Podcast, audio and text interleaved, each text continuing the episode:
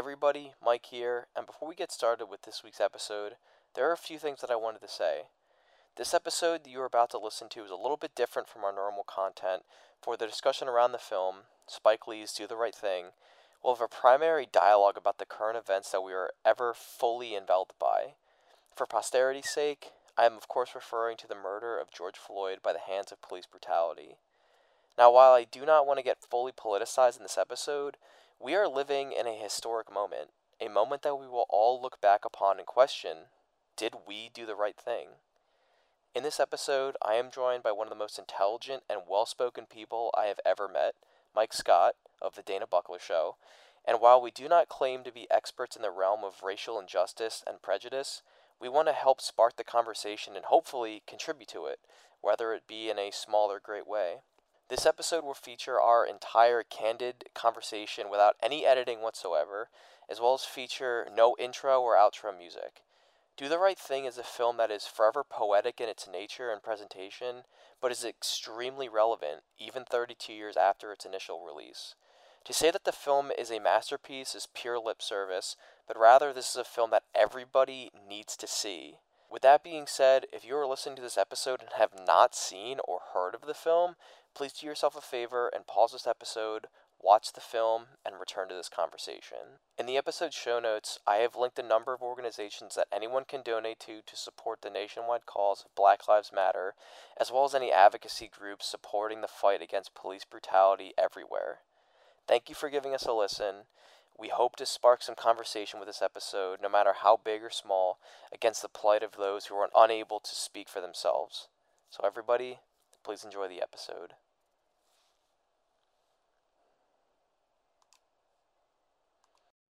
Hey guys, welcome to the show. I'm your host Mike, and thank you for joining me for this episode of Amateur Auteurs. You can follow us on Twitter at AuteursPod, or you can email us with any questions, comments, or concerns at the Amateur Auteurs Podcast at gmail.com.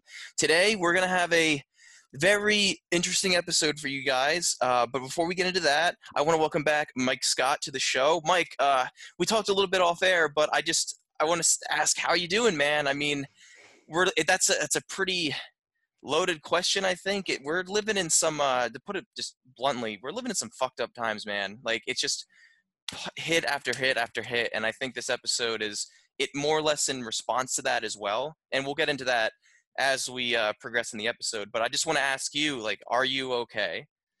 Yeah, I mean, I'm not great, man. It's been rough, uh, but I'm. You know what? I'm still here. I'm. I'm standing.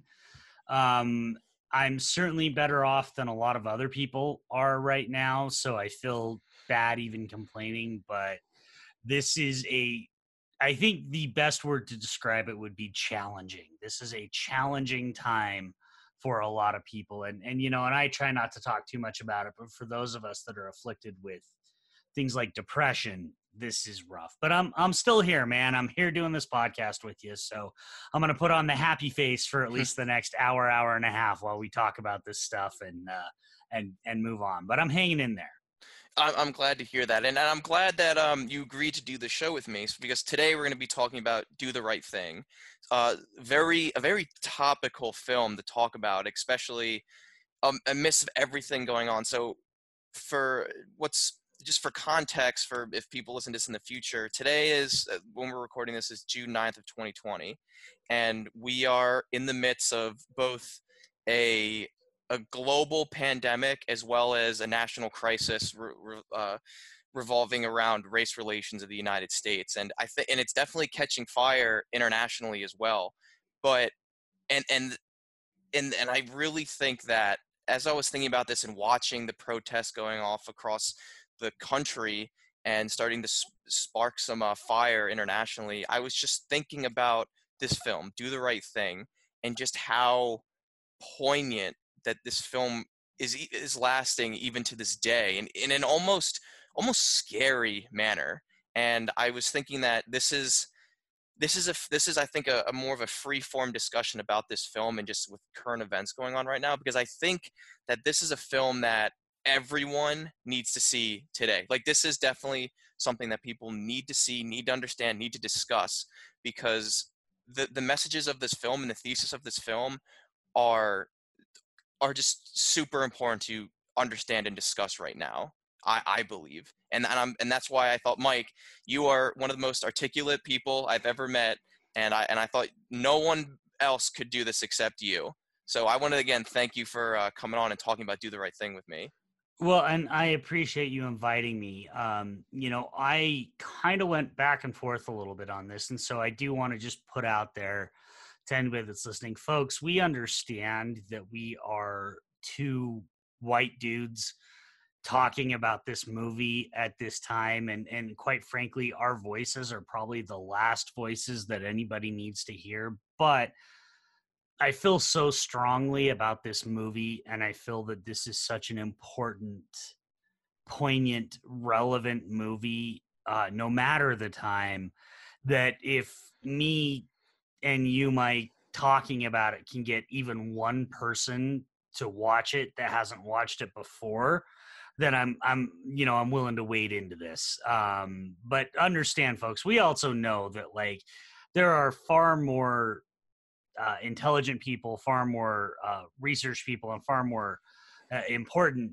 POCs and WOCs that have talked about this movie. We get it, but um, I think we both still have something to say about it. Yeah, exactly. And and one thing I mentioned earlier, so typically, like when we talk about movies, it it's it can either range from just going in like sequential order of the film, chronological order, or it could just be free form. I definitely think that the best to handle this film, especially with kind of everything going on. It should be more like freeform.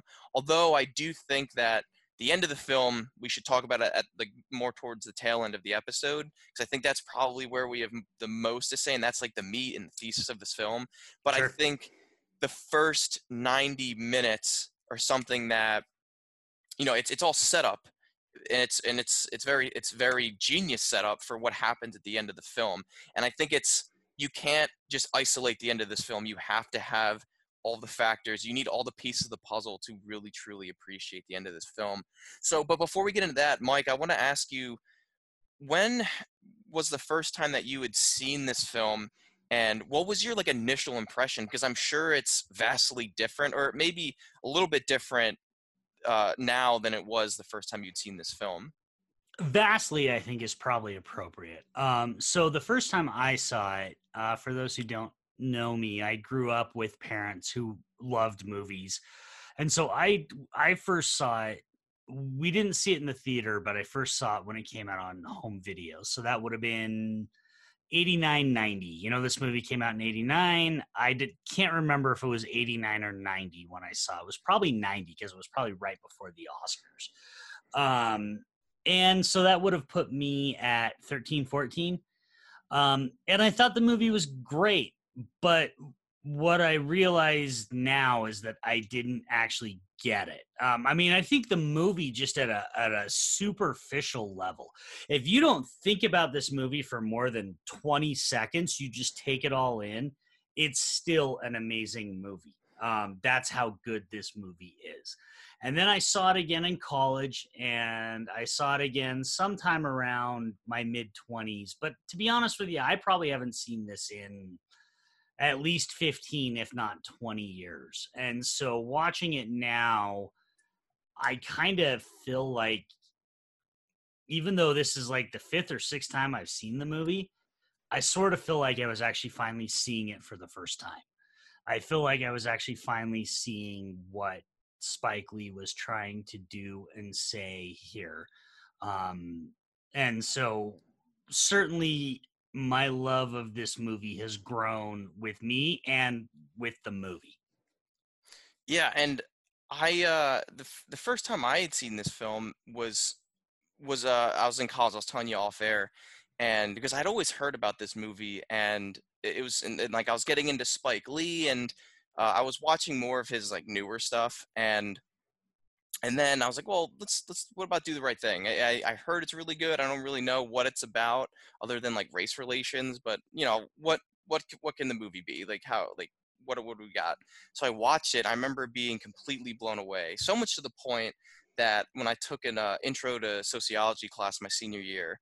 Now the reason I was taking the intro class with, with a bunch of freshmen and sophomores maybe was because I needed it for nursing school, which was you know the, the next year. So I was like just kind of getting those last prerequisites in. and I remember we were talking about um like uh, like some maybe crime or like deviancy with crime or maybe just race relations in general it's a very broad topic and we watched documentary 13th on uh, on netflix and i remember thinking like that's a very well put documentary but these freshmen and sophomores are they're not forming their own opinions about things they're just kind of regurgitating what these what what these movies what these uh, professors are just telling them and i also just want to say I did not like this professor. I thought that she was definitely one of those uh, one of those professors that did not want any debate back and forth. She just wanted an echo chamber of a classroom, and she would try and put down people that uh, that had any dissenting voices. And I and and that was me. I was the oldest, and I and I had a, a voice of the class, and it was almost not always on the other side, but I would always kind of say, well, what what about this? What about that? And I still think she uh, I didn't get an A in that class because she purposely didn't like me.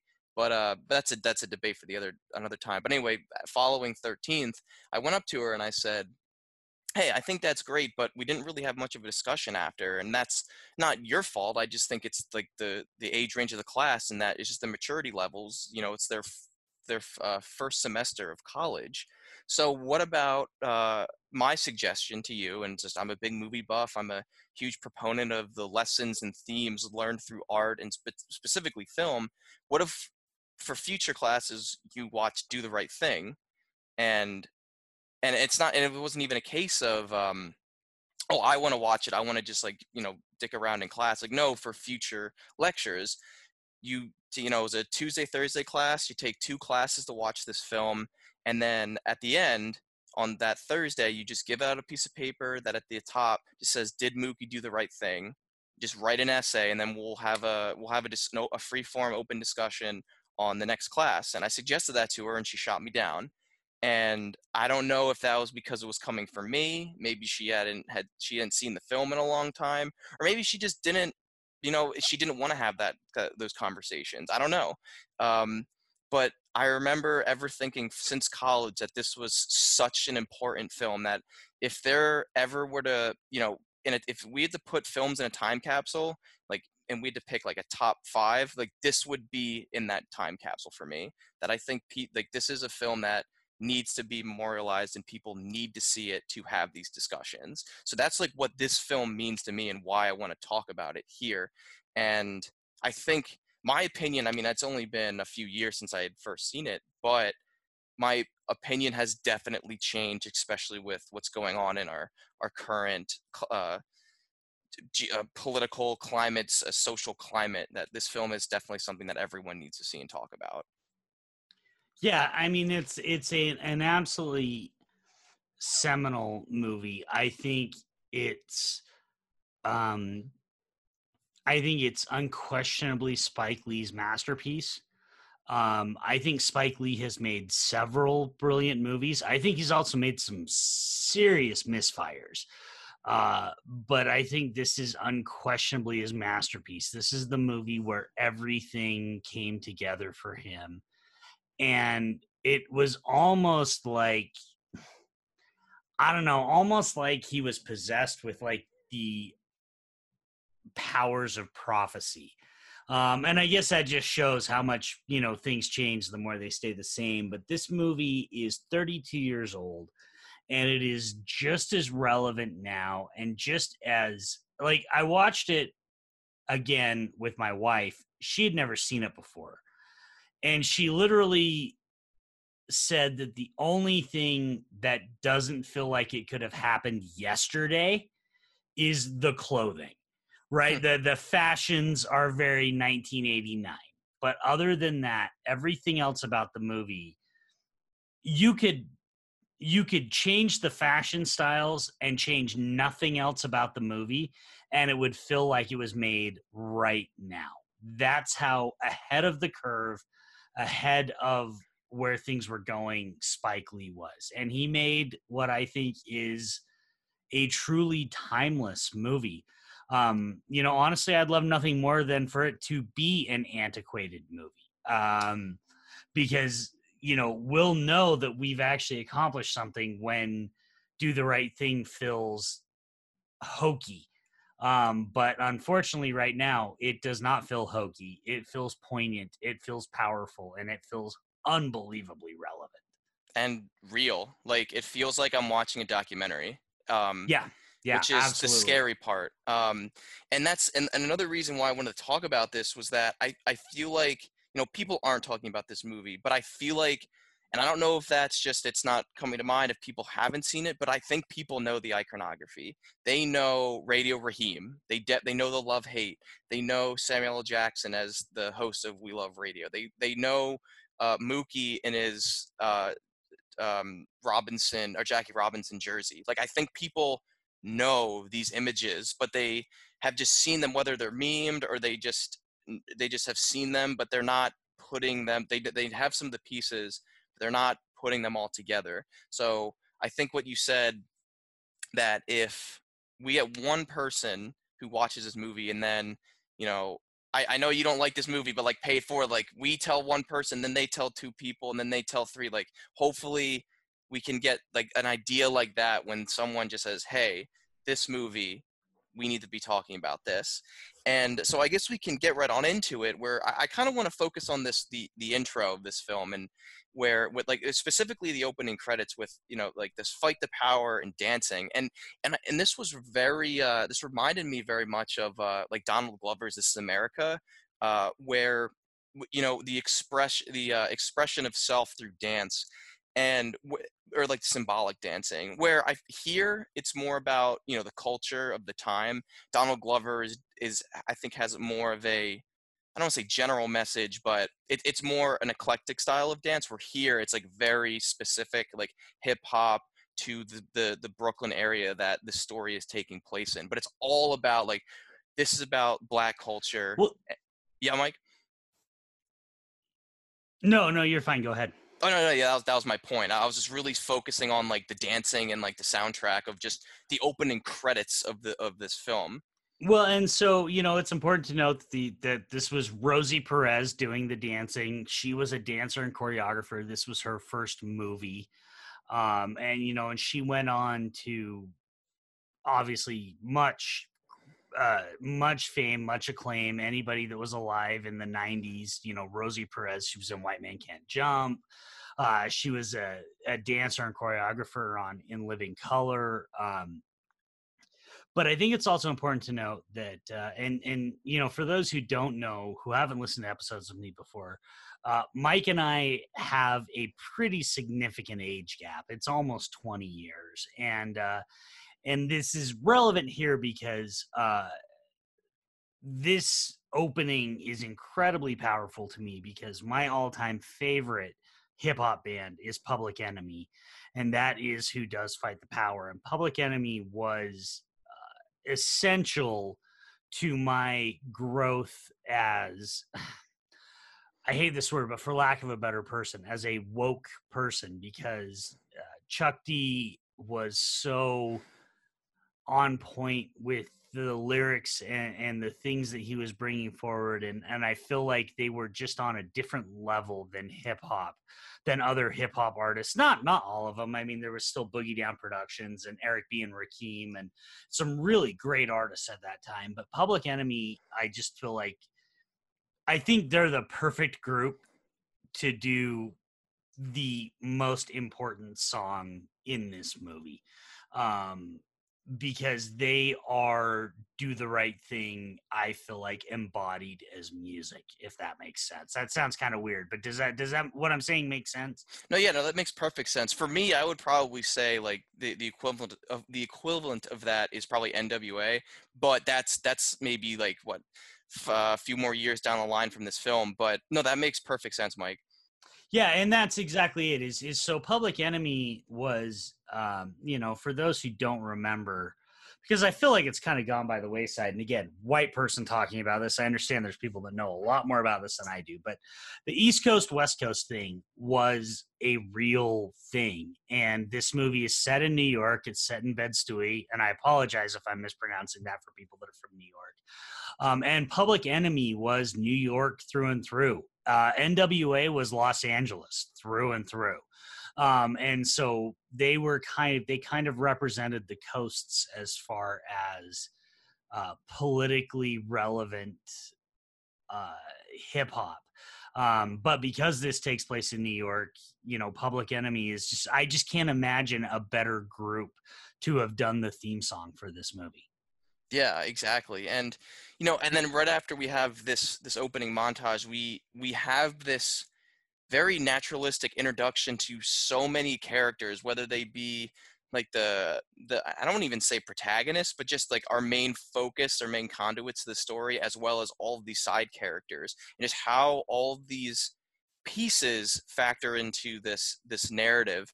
And so, uh, I have my notes like the first like the I, I have the uh, the Italian family um, with Vito, Dino, and, and Sal just being introduced, and as the pretty much the only white people outside of the cops of the of the uh, the cast here, and I really I, am trying to think of like how we discuss each character. I don't know if we want to focus on you know we focus on like the Italians, then we focus on um, like the Korean store owners, or we talk about you know the corner the corner guys. We talk about the mayor. Um, how do you think we should talk uh, go about talking about all the setup because there's so much setup going up to this last bit that I don't want to be like scatterbrained, but uh, it, it might appear like that because I think each, even just the, the tiniest detail is is super important here. Well, and that's kind of the thing is to tie it back into like a brilliant but unbelievably white director. Um, this is Spike Lee's Robert Altman film, right? Like mm-hmm. this is there's so many slices of life that he is combining together here to to set the stage. I mean, I, think it's important to note, you know, and I would honestly just say, folks, if you haven't watched this movie yet, like we're hoping to convince you to watch it, but it's also going to really benefit you if you hit pause now, go watch the movie and come back. Um, but what I think is so brilliant that he does here is, first of all, the entire movie takes place on one day and then the entire movie takes place on one street. So we really get by there's sort of a, a a, cliche and that's not even a cliche it's a good rule of storytelling that the more specific you get the more general you become and that's really what Spike Lee's doing here. He's getting very, very specific. We are getting these very specific characters who live on this specific block on this specific day. And because he gets so dialed in on who they are, everybody can understand and relate to them. So I don't know that there we're really there's really a lot of benefit of going through character by character necessarily. I think maybe we just kind of talk about them a little bit as they come up and as we're talking about them. Uh, the the important characters Spike Lee plays Mookie. He is as you said Mike, he's our protagonist. He's not our hero under any definition of the word but he is our main character that we kind of follow throughout the entire movie. Um, but other than that, it's a lot of everybody just kind of coming and going and, and crossing and passing. I think that's what makes it so universal is the way he creates a community with all of these characters. Yeah, and just how real it feels. It doesn't. It doesn't feel like. Uh, it doesn't feel forced. It feels like that this uh, this city block has been lived on and that these people are uh, are three dimensional. They're not just these characters that like like I'm because I'm sure uh, we could pick out any character and be like, oh, like I've met people like this, or they're not caricatures of you know uh, urban life, but or like uh, they're not caricatures of Italians or white Italians, and they all have or at least like our the main the characters that got more focused they're all have these nuances that you know we have to that we can discuss especially at the end of the film and i and i really do like how natural everything gets weaved into this plot uh, even if you went like with the Italian family with uh, John Turturro uh, as Vito, like the eldest son to, and that, and I don't remember the the other two actors' names. I know Sal uh, and Dino. No, and, so it's it's John Turturro is Pino. Oh, Pino. His, oh, his okay. brother is Vito and then Sal Danny Aiello plays Sal. Okay, thanks for clearing that up. Cause I, I thought I was hearing these names, but um, but anyway, I just I really like how each character has their own uh, they get their own piece to, to say like what they do like they have their own motivations uh, the oldest brother he doesn't like working in this in the black neighborhood he has the more overt uh, prejudice that is is on showcase here in the film and then the younger brother is kind of stuck in between uh, where he he's he's more involved with the community i mean he's more act i'd say he's more friendly with the community at least with uh with mookie who's kind of vouching for him and then sal has been serving the community for 20 plus years and i really love hearing the motivation and i think it's really intelligent when the eldest son and the father are talking it's like well why are you here? Like we shouldn't be here. It's like i've been serving this community they grew up on my food i've i can i've watched them grow up like people like us. And and that's even said throughout the whole film where it's like when um when uh what uh, bug buggy i think that's his name. Bugging out. Yeah bugging out. He was he wants to boycott which we will get to why he wants to boycott but he's trying to boycott sal's famous pizzeria and he keeps going to everyone in the neighborhood and he says no sal did nothing for us. Like i love his pizza. I'm at you know what? Fuck you. I'm gonna go get a slice of pizza right now just because you brought it up and they laugh in his face. And and i think that's like really interesting especially for what happens at the end of the movie because of just all these all these setups and just what the thesis of the film is. And we and you know before all that happened we find out the the little spark that you know that that the the ember that that kind of kickstarts the conflict and it just starts it starts as an ember and then it builds into a you know a literal and metaphorical fire. Is just there's no black there's no there's no black people on the on the wall of fame in this Italian pizza pizzeria. They're all Italian Americans, and I think that is such an interesting little m- minute detail that, like I said, it's just an ember that will spark into a fire. And I think that it just goes to show, like, when you think about this in the the big picture of this film, I think that is such a interesting detail if that if that makes sense this is why, so yes, no, it makes perfect sense. There's a couple things I want to talk about, but this is why this movie is so brilliant because there is not a wasted second of footage in this movie. Everything matters, everything is important, everything leads to where we end up. Um, because I think it's interesting that our quote unquote, I guess, villains, if you will. They're they're not really, and we'll certainly talk more about that. But are the Italian American pizza owners, and you know, Italians by and large have also been considered, not now, not but uh, a uh, hundred years ago, were treated as dirty immigrants. Exactly. And so even the quote unquote white people in this movie are still disenfranchised, marginalized people. Um, you know, I think that the most brilliant thing that Lee does in this, and, and this is one of the things that I got this time, where I feel like I'm seeing it for the first time, is the villains in this movie are nowhere to be seen in this movie. They're not on Bed-Stuy. They are further into Manhattan on Wall Street. There are there are bad guys in this movie, but the bad guys are the people who have driven these marginalized communities into this location and this situation where it is a powder keg waiting to blow. And I think it's brilliant on his part to not to resist the urge to make Sal, you know, because even like Pino's the closest thing, John Turturro's the closest thing we've got to a villain in this movie. He's the most overtly racist.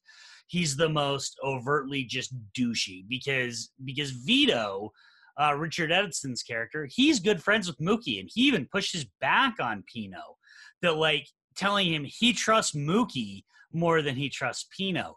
But even Pino, we get when he's having that conversation with Sal, where he's saying, Well, it's because my friends laugh at me. My friends laugh at me that we serve pizza, you know, to these N words.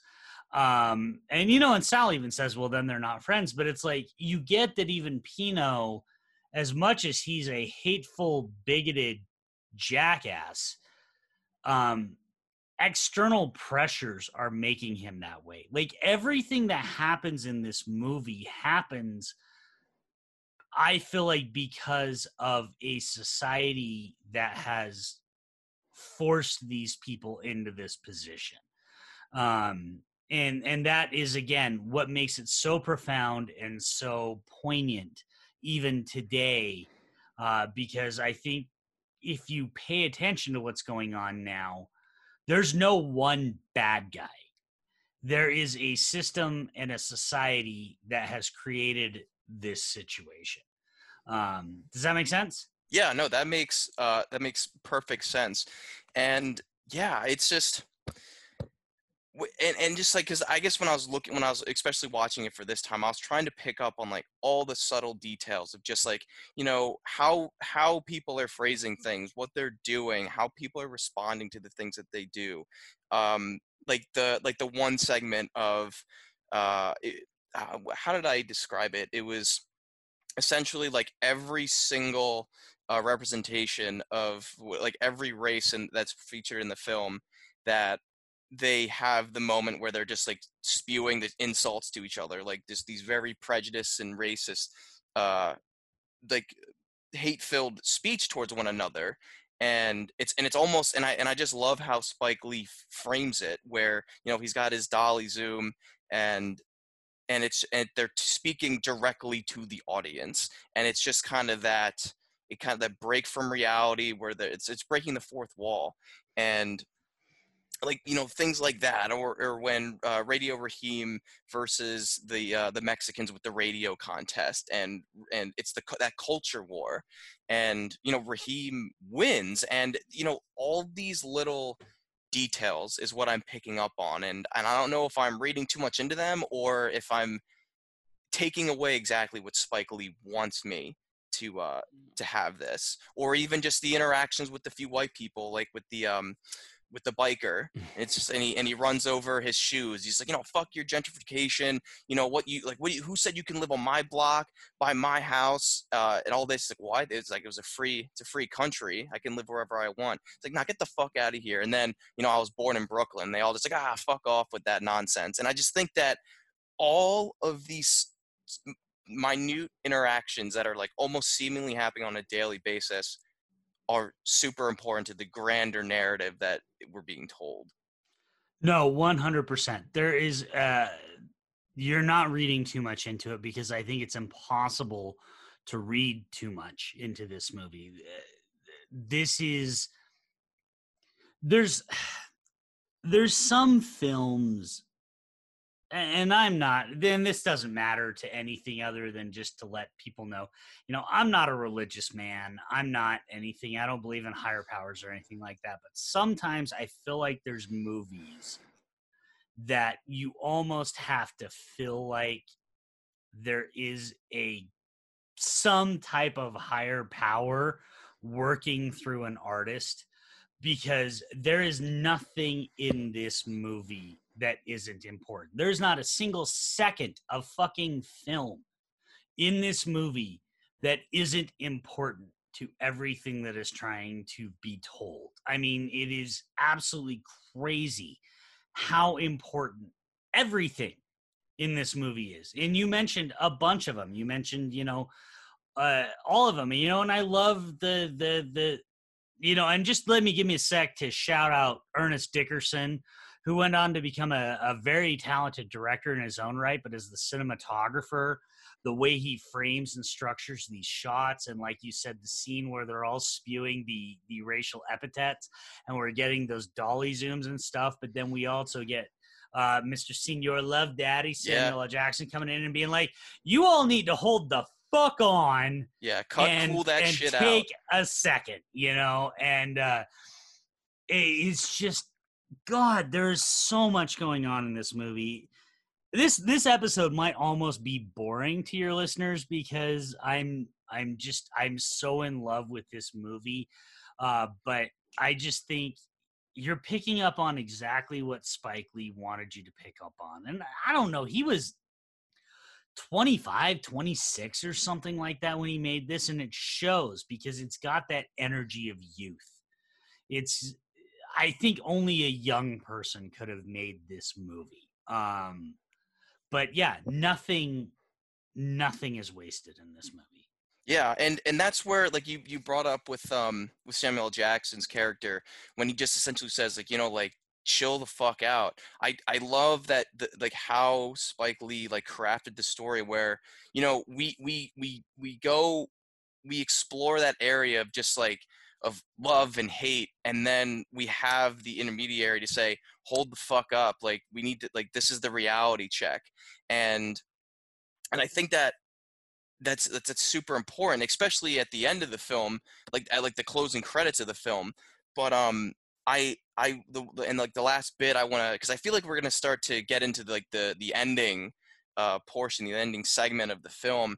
But um, I I really do like or not like. I just want to. It's important to note that I think after all of this uh, the, the boycott with uh, with uh, bugging out he says like know we want to boycott this and then you know radio raheem earlier had an altercation with with his radio and i think what the radio represents like the music the, it's the culture to him like he he went to battle with his culture and that is his identity and that he goes into this white italian uh, pizzeria and they say like turn that shit off or get the fuck out and he takes that as a personal insult.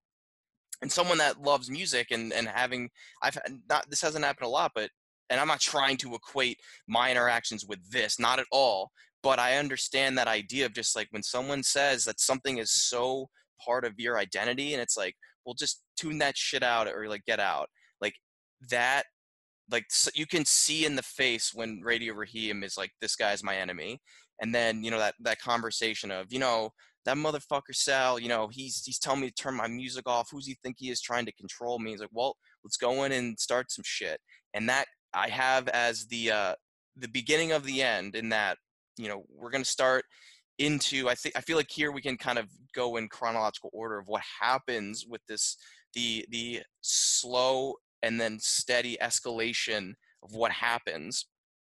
And so you know we we the end of the night, Mookie just wants to get paid. Uh, Sal's kind of having a moment. Oh, I, you know, we had a great fucking day. We're gonna, like, I'm gonna, you know, we're gonna change the business to Sal and Sons. Mookie, you always have a place here. You know, you, you know, we don't get like, you know, we have different ideas sometimes, but you know, you you're a hard worker, and I respect you for that. And you know, the community comes back in. Hey, man, let us in for another slice of pizza. No, we're closed. Now nah, let him in, just one slice. And then they sit down and you know these the three come in including smiley who uh, we had like the autistic uh, guy who's who's been talking about mlk and malcolm x throughout the whole film they come in and it just this slow escalation where both both parties are hostile almost immediately like get out of my store. No we want some brothers on there. And it just starts escalating escalating. Sal pulls out a bat get out of my store. Uh, turn that sh- turn the music off. Breaks Radio Raheem, like destroys Radio Raheem's identity, and it erupts into this brawl. Even so that, it, it, and the brawl goes out into the street. And Mike, uh, before we get into the street, is there anything you want to add uh, about what happens in the pizzeria itself of this conflict? Well, I just think one of the things that this is where I finally, like I said, I realized that the villains of this piece aren't even in the movie because any number of people could have backed down. Any number of people in this movie could have made different choices. But because they're all stuck in a powder keg, and this is again why I think it's so brilliant the Spike sets this on a the hottest day of the yep, year exactly. on one street. Every it's a fucking pressure cooker. It's a goddamn instant pot. The entire movie is a pressure cooker just waiting to blow because none of these people like everybody in this movie is both a perpetrator and a victim to a certain extent uh, because they're all just shit on by circumstances of life. You know, Sal could have put if he had just put a picture of Malcolm and and Martin on the wall, bugging out doesn't start this whole thing. Bugging out spends the entire movie not listening to Mookie telling him, Man, I need this job. You're fucking my shit up. Knock it off. Like he's incapable. And so there's just this powder keg of pent up anger and frustration. And it all blows. And it could have been avoided. But because Spike spends so much time laying the groundwork for all of this, we completely understand why it wasn't avoided. We can like like when this happens, there is no, you know, nobody's holding the idiot ball here. Everybody is coming to their position honestly. And that's why if somebody was like, "Oh, I think the first hour is kind of dull," I would say then you just need to watch the fucking movie again because yeah. that is what sets up how we end up here. All of these characters, all these pieces being put into place is so important to understanding it, it's the difference between a movie like do the right thing that's going to last forever and a movie as much as i love him and i think john singleton is a genius and may he rest in peace but a movie like his higher learning which just came across as a preachy polemic um, because he didn't do the groundwork that Spike does in this one to put all those chess pieces. I mean, this is as perfectly constructed. Just even regardless, throw all the whatever, the themes and everything out. From a script standpoint, this is one of the most perfectly constructed movies I've ever seen in my life. Everything is put in its place so that when this shit happens, you go, "Yep, I get it. I understand why it's happening." Mm-hmm, exactly, and and like even with, uh, I I forgot to mention like it it just escalates and Sal throws the first time the whole movie. You know he's he he's been uh, pretty uh, I guess stubborn and uh, aggressive in some of his interactions, but here he throws racial slurs, and that pisses off you know the the loyal customers that said, "Oh, Sal never did anything wrong to us." They're like, "Wait, what?" And like N word, and and and then that you know just and then that like further escalates, destroys the destroys the uh the the boombox and again, it's just everything just falls into place. And again, it just feels real. It, it doesn't feel artificial. Like this feels like re, like we're watching a documentary, like I said earlier. And and then when we get when when the fight erupts outside, this is when I, I, I said this to you off air, Mike. When I was watching this, I had goosebumps down my entire body. Like I just felt this this chilling sensation that I that I very rarely have. It's I don't want to say it was like an out of body experience, uh, and that's only happened maybe once or twice, maybe three times as I've been watching films, and this is included in there where it it, it just that that reality of fiction and reality is now blurred to the point where I can't tell what is like what's a movie and what's uh what's reality.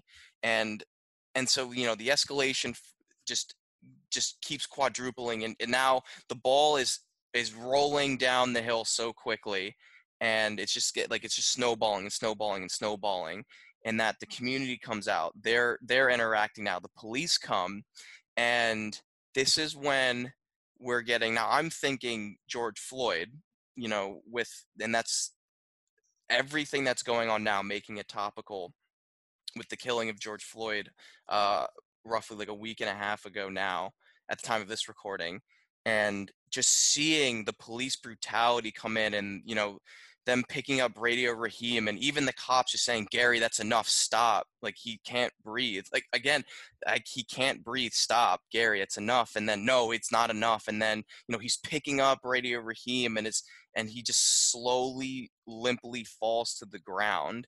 And and then they're beating him like, get get up, get up, kid, get up. And then you just and the acting, uh, just everything about this scene is uh tragically amazing. I, I, mean, amazing isn't the right word, but just how it's it's ex, it's like expertly done. How this is crafted, and even just the the images of them, you know, picking like throwing bugging out into a cop car, them picking up Radio Raheem and just throwing him into the back of the cop car, and just his lifeless corpse, his eyes just staring emptily at out into the ether as he's as he's now laying there dead and just that silence when the police take away and now it's like okay what's going to happen now?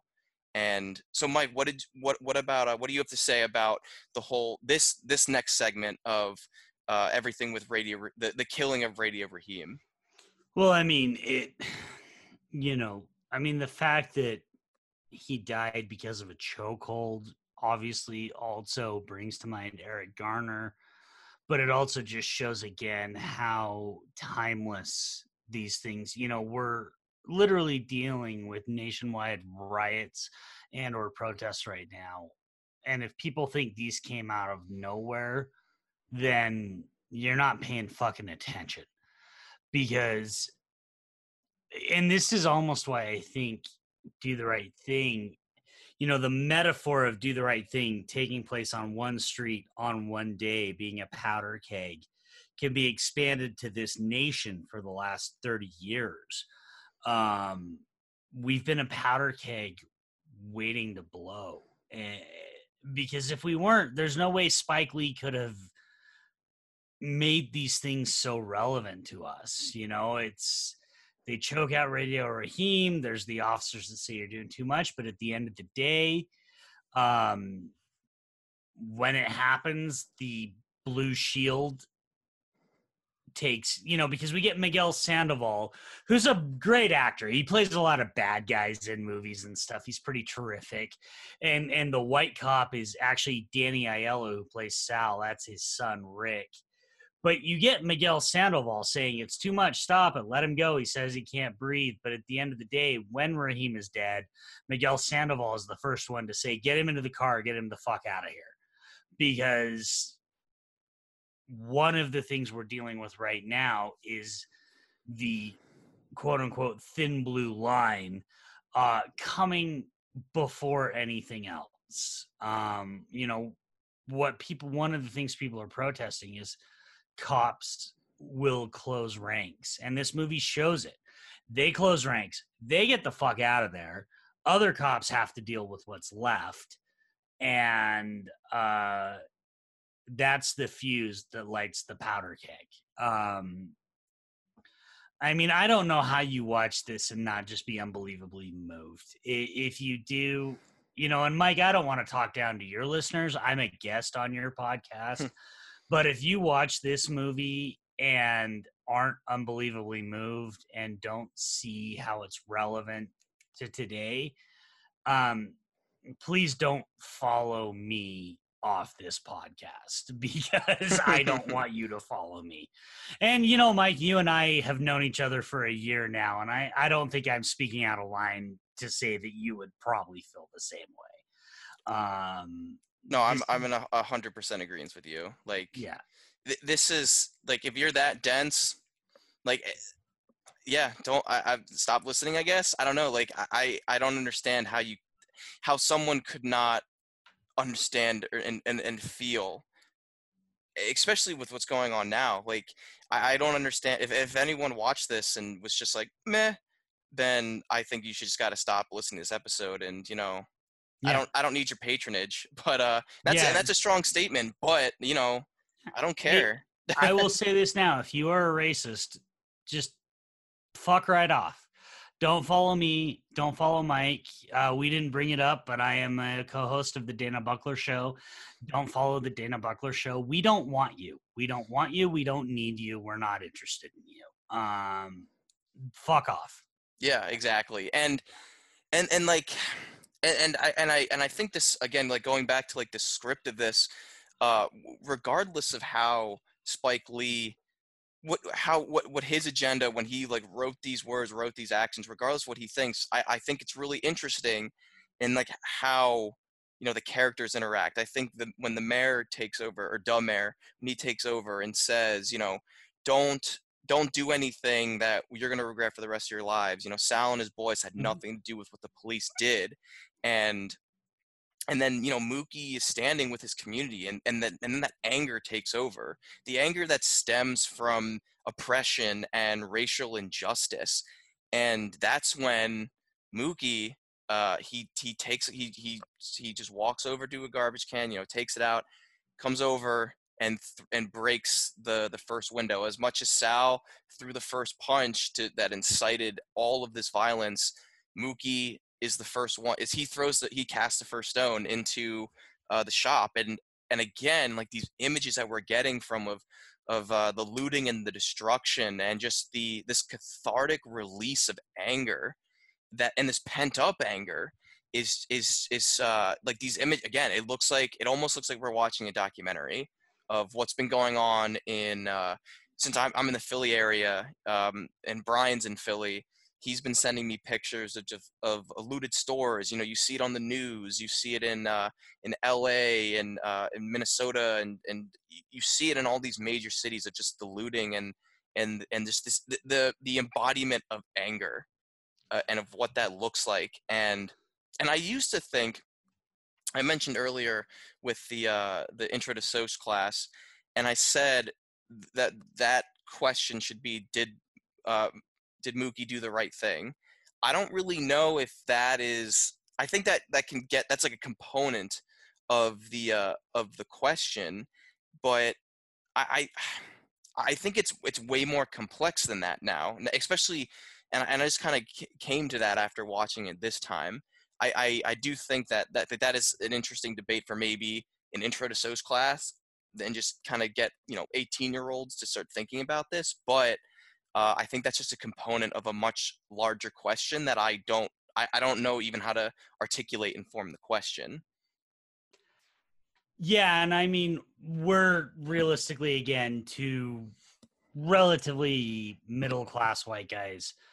Uh, we're probably not the ones to frame that question, but I, I like a lot of what you said there because I think it is, you know, for those who haven't heard me before, I live in Salt Lake City. We were one of the first cities to have a riot last week. It, it's Salt Lake City. Like, we're the home of Mormons. We don't riot about anything. We get, I guess, we get mad that people can drink on Sundays, but like, so that tells you that this is a, this is not a, I'm gonna just cheesily quote Hamilton, and I apologize, but this is not a moment; it's a movement.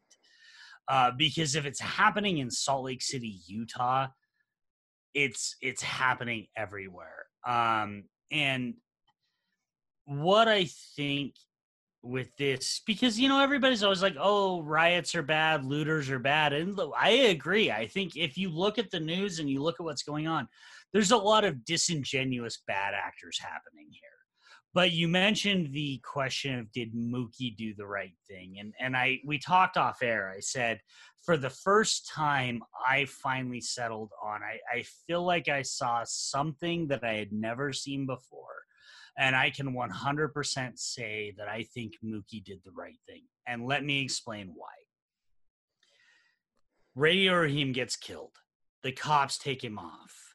We've got a crowd here. We've got Sal and Pino and Vito, who at this point are the only three white people in this scenario. And we've got a very pissed off crowd at them. And they are saying a lot of very threatening things to them. And Mookie takes it upon himself to empty out the trash can, throw it through the window. And I I could be wrong on this. I'm not I'm a middle class white guy. My read on it this time was Mookie was saving their lives. because what he did was channel the anger of the crowd into property rather than into people.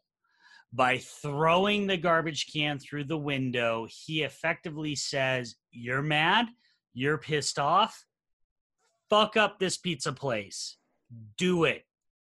But it gives Sal and his boys a chance to escape. And we even get the scene with Mayor, Ossie Day, the brilliant, wonderful Ossie Davis, putting them behind the locked gate and basically saying, You're safe, stay here. And so I really do feel like ultimately there's a thesis here of people are going to be angry, people are going to be mad, and it's always going to be better to lose property than somebody's life. Because I feel like we get that, and I don't want to jump too far ahead, but I feel like we get that at the end when Sal and Mookie are talking, and Sal says, "You destroyed my shop and or my pizza place," and and Mookie says, "Motherfuck that! Radio Raheem is dead." I feel like this is the first time where and and I we talked about this a little bit. I first saw this when I was 13.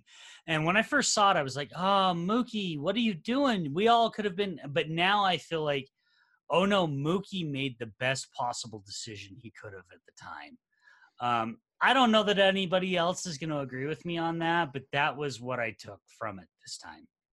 I uh I have to say that is an awesome read on it and it gives me a new appreciation for the scene because uh, I guess I don't want to say like I was uh, in the middle because it, it, I was more like again like this is the boiling point like this is like that cathartic release of of uh, emotion that I that you know someone like like the two of us we don't know what it's like to live under you know the uh, the oppressive nature of of um, of racism you know? The people that try and defend that with like reverse racism is bullshit and it's and it's completely taking away from the um the the, uh, the the the plights that you know people like this are experiencing on a daily basis when people when they're going around with the um I don't want to get too political but when when people are uh, they're they're the, the, the, the Black Lives Matter versus All Lives Matter. People that say, "Well, all lives matter," completely don't understand the uh, what they're trying to get at with Black Lives Matter. Uh, like, and and that's what I'll say that because I don't want to like I, I'm afraid of like putting my foot up my up my own mouth and like it just keeps going down. But I I just feel like it's it's really easy for uh for for like people in uh in our situation in our like uh, situations and middle class upper class to say oh well those people are just animals. They're looting. They they're just like taking advantage of a situation which i mean there are people that fit that that that uh th- that that is their initiative but you're also those people are also misunderstanding and they don't understand the whole just living in in a world where it's you know that like the whole like these people don't have any privilege you know like this idea of white privilege that these people don't have anything like that you know how they interact on a day-to-day basis just because of their skin like that is that exists and if people in uh upper middle class middle like just even that aren't in these situations if they just want to turn a blind eye and say oh racism doesn't exist because i don't see it on a daily basis they need to see this movie because i think that mike what you said i think is a I, I completely agree with you, Mike. I, I and, and I and I thank you for sharing that input because now that I think uh, I feel a lot more. Uh, I, I feel like I'm understanding a lot of what's going on today because of what you just said. So I want to thank you, Mike. I I I, I think there's going to be more than quite a few people that agree with you because I'm one of them.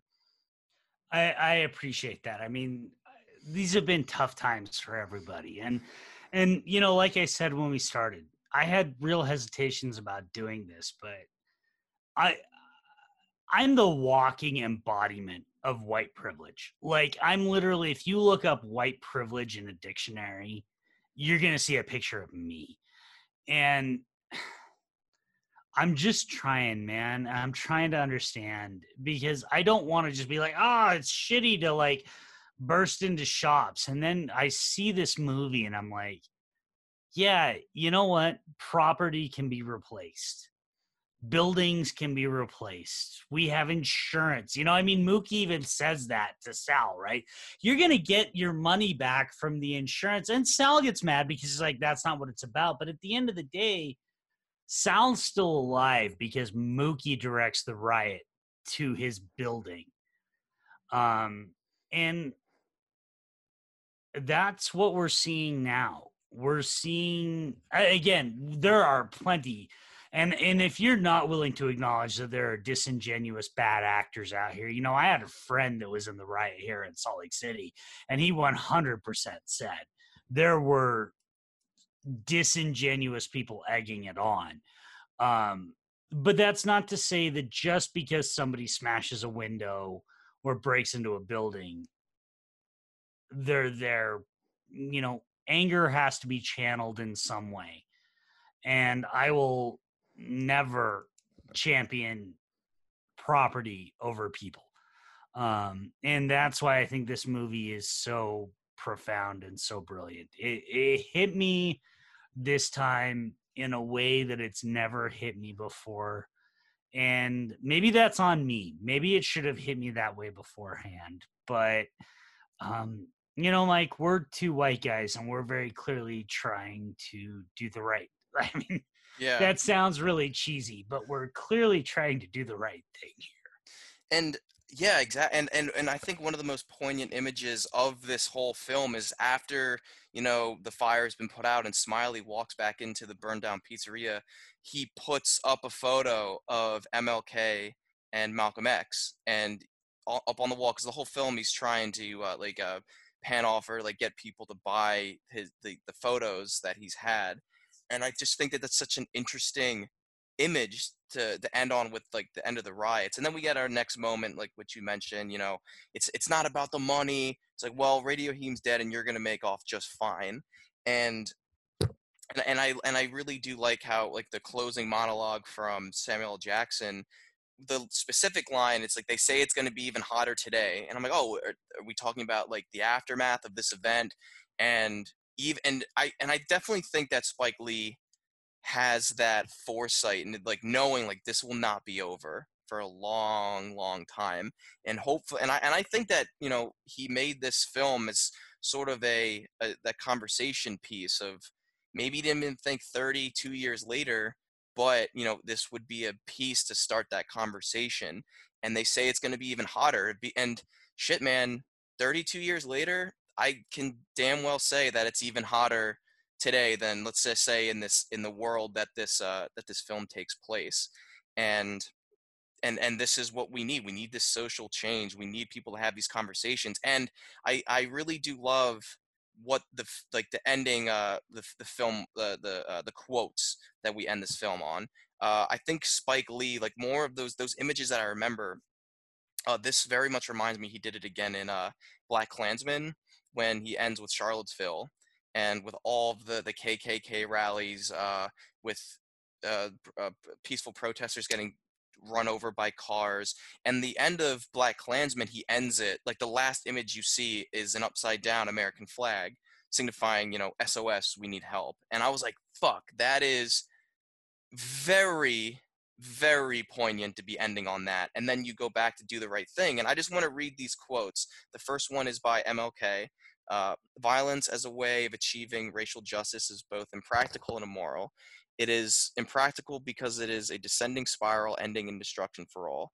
The old law of an eye for an eye leaves everybody blind. It is immoral because it seeks to humiliate the opponent rather than win his understanding.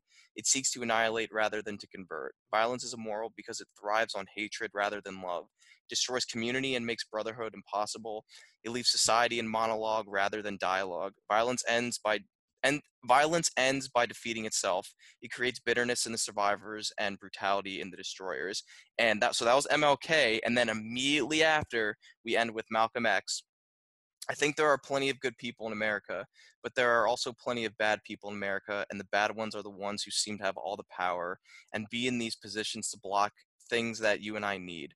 Because this is a situation, you and I have to preserve the right to do what is necessary to bring an end to that situation.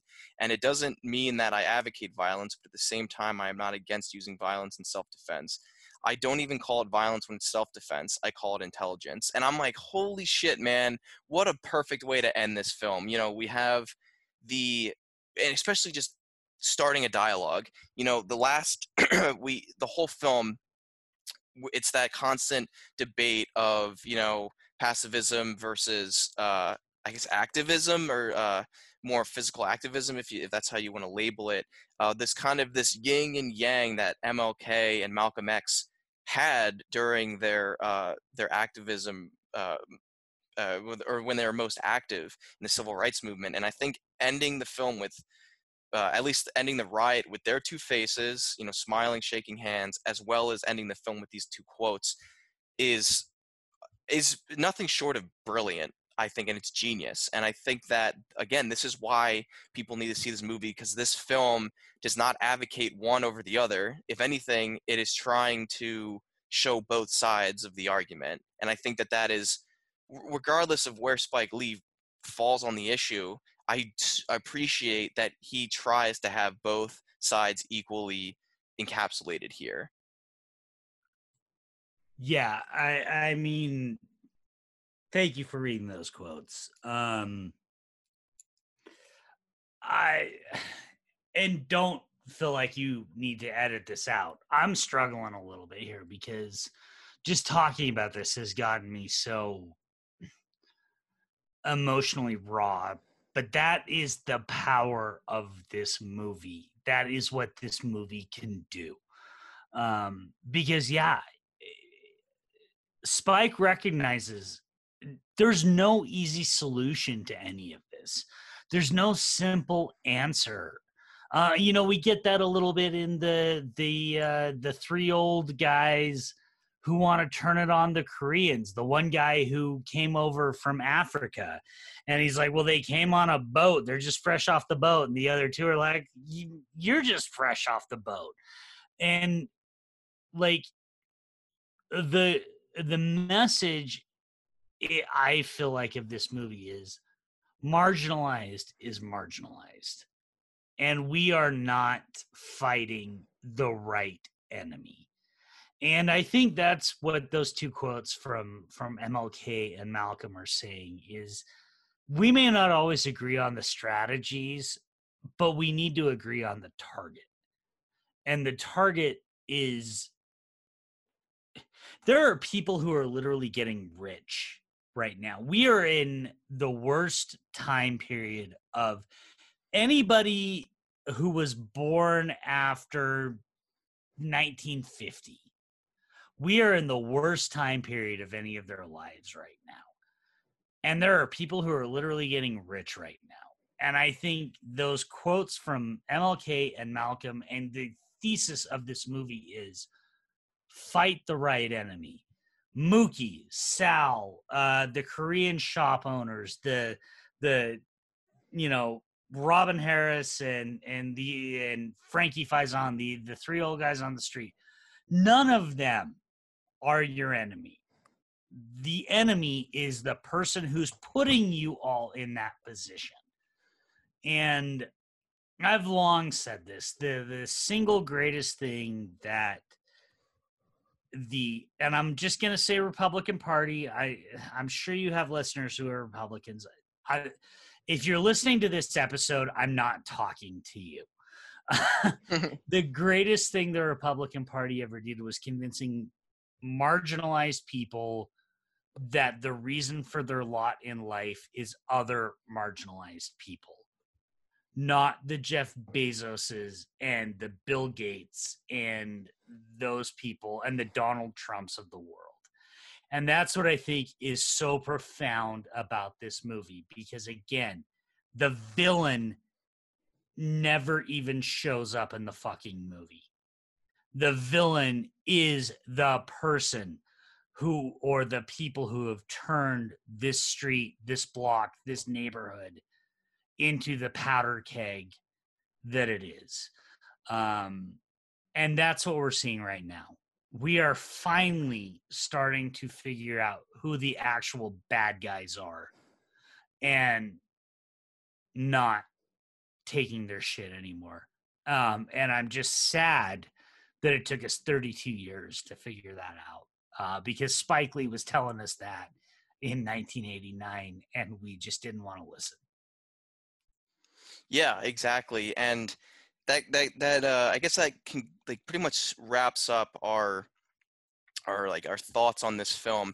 And I I don't really want to uh, end with uh, I think it's it's very clear we both recommend this film. We even started saying like if this if we know that this this episode would be successful if even one person just said we're gonna i'm gonna check that out and then started the conversation so it's we both obviously highly recommend this film, but I, I want to forego the whole uh, numerical rating system of this film. I don't really think that's appropriate right now, I, and that's not the point of this episode.